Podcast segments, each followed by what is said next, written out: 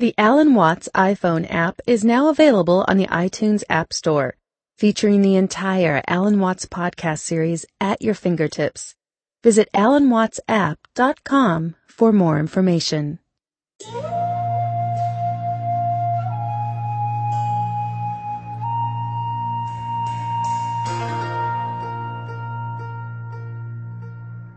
What do you do? You put your mind into two watertight compartments, one of which you're abreast of science and the modern world and all that kind of thing, and the other compartment, which simply has nothing to do with that, is a completely cut off thing called religion, where you believe in absolutely ludicrous propositions. A lot of people do that. But a lot of people want a religion which is difficult to believe in, because that's a kind of a test of faith, whether you can swallow it. Uh, it's like the story about Abraham being told to sacrifice his son Isaac, and he was about to do it because you, you do what you're told. It's a test of faith. Well, people like the security of a definite religion. Something you've got to believe in, and this is the truth. I was once having an argument with a Jehovah's Witness, and uh, he said, Don't you think that if there were really a loving God who was concerned about the human race, that he would provide us with an infallible textbook that would tell us how to live? I said he would do nothing of the kind. It would completely destroy the human mind. You know, you'd never have to think if that was the case. So, while there is that, here is then this possibility. See, is it to be no God? Is life just this trip from the maternity ward to the crematorium. And that the issue of religion is to improve that trip. That is to say, through social concern, through getting rid of poverty and war and exploitation and disease. Is that the whole business of religion or is there something else?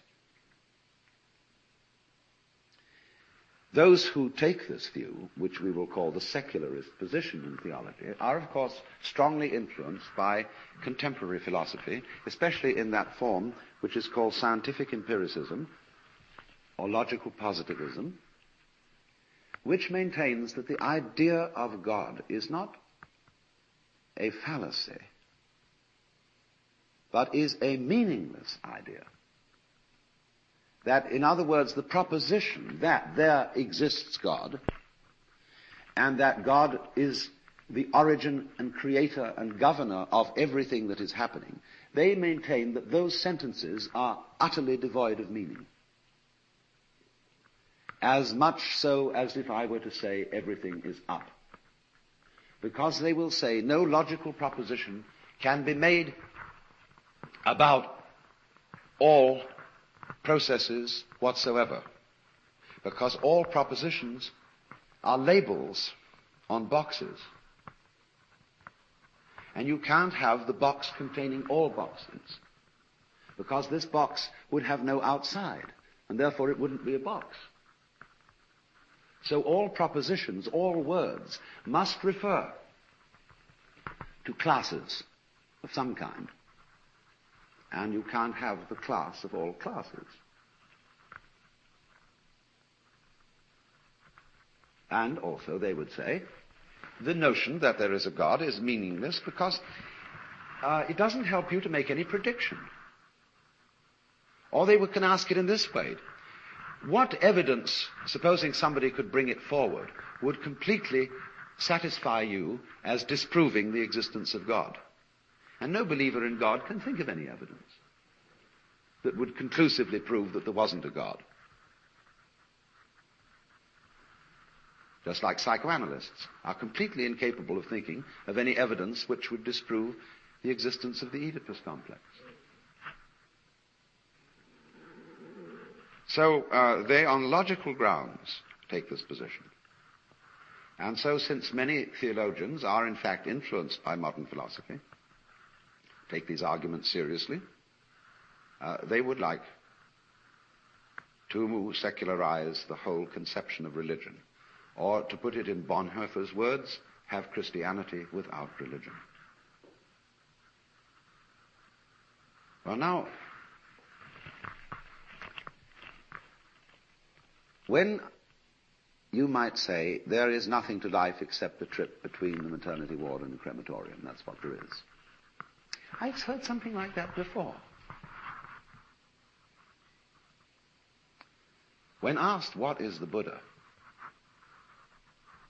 the Chinese master replied, it's windy again this morning. Another Buddhist master, on his deathbed, wrote the poem, From the bathtub to the bathtub, I have uttered stuff and nonsense. The bathtub in which the baby is washed at birth, and the bathtub in which the corpse is washed before burial. All the time between, he said, I was going yakety yak. Now, what about those poems? Do they mean what they say? Well, not quite. Uh, there's something different here.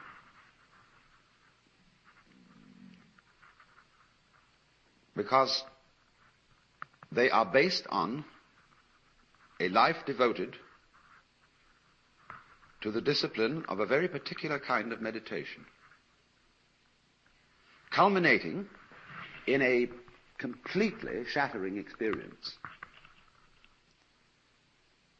which is very difficult to talk about. But generally speaking,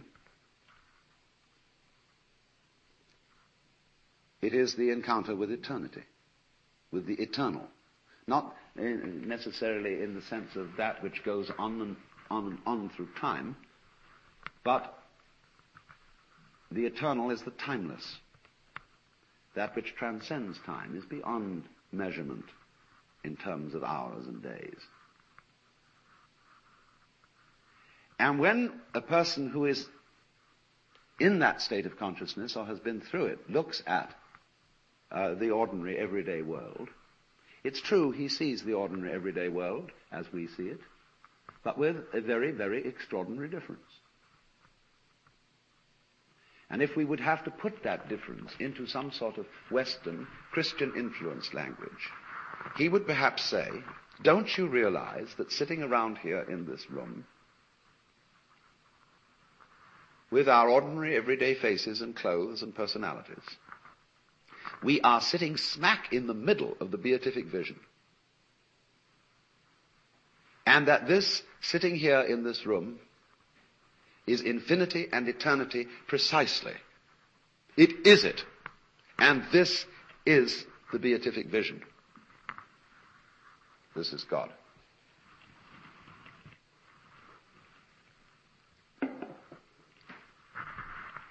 And it feels that way too. It really does. Or something like it. But in this kind of religion, they still have temples, they have Buddhas, and they chant sutras and offer incense and ring gongs and all that kind of thing. But they're always saying that the highest religion, to get, really to get there, you have to kill the Buddha. Supposing a clergyman got up one day in the pulpit and said, every time you say Jesus Christ, you have to wash your mouth out. Or if you meet God the Father, kill him. If you meet God the Son, kill him. If you meet God the Holy Spirit, kill him. If you meet the Pope, kill him. If you meet uh, St. Augustine, kill him. If you meet your father and mother, kill them. Kill them all right away. All right. What I've been saying is simply translating into Christian terms a Buddhist uh, teacher uh, talking about the year 800 AD. That's what he said. Only he put the Buddhist names in where I put the Christian ones in. But I don't think this is what is happening in the movement of the new theology. I think that what's happening there is that they are just getting rid of God. This is not this other thing I'm talking about, which could be called the religion of no religion. You see, if you, you could take this right into Christianity, because uh, to the extent that every Christian is a Jew, You see, we use the Jewish scriptures as the Old Testament. So every Christian is a Jew. You who are supposed to believe in the Ten Commandments. and one of them says, Thou shalt not make to thyself any graven image of anything that is in the heavens above, or the earth beneath, or the waters that are under the earth. Thou shalt not bow to them nor worship them. And that is what this thing I've been talking about is. It is a destruction of idols. Because the most dangerous graven images are not those which are made of wood and stone. They are those which are made of ideas. And it is uh, well known to the great mystical tradition of the world, all over the world, that the sort of supreme vision can only come when you have got rid of every idea of God whatsoever. It would be like, as I've often used this image, cleaning a window on which somebody has painted blue sky. Well, to see the sky, you've got to scrape off the paint. Well, you say, my goodness, you shouldn't take that nice blue painting off. It's very good. It was done by a great artist. See how pretty the clouds are. You mustn't do that because uh, we won't have any that blue sky anymore. See? So in that spirit, the great mystics have always ceased to cling to God. That is because the only God you can cling to is the idea of God. In order to discover God, you have entirely to stop clinging. You, you see, why does one cling to God? For safety, of course. You want to save something. You want to save yourself. I don't care what you mean by saved. Whether it just means feel happy or feel that life is meaningful or, uh, you know, there's somebody up there who cares. So one clings. And if you don't cling to God, you cling to something else. The state, money, sex, yourself power. These are all false gods.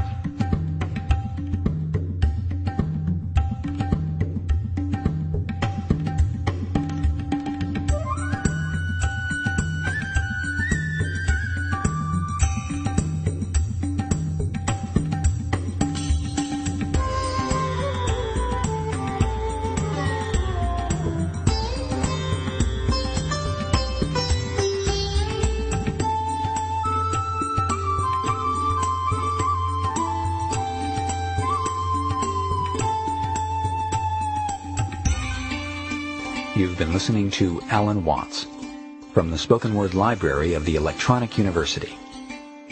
For copies of this and other Alan Watts programs, please go to alanwatts.com on the World Wide Web or call us toll free at 1-800-WO-WATTS. That's A-L-A-N-W-A-T-T-S dot com or 1-800-W-O-W-A-T-T-S. The Watts website features free audio downloads program lists, and information on Watt's life and works. Once again, that's alanwatts.com or 1-800-WO-WATTS.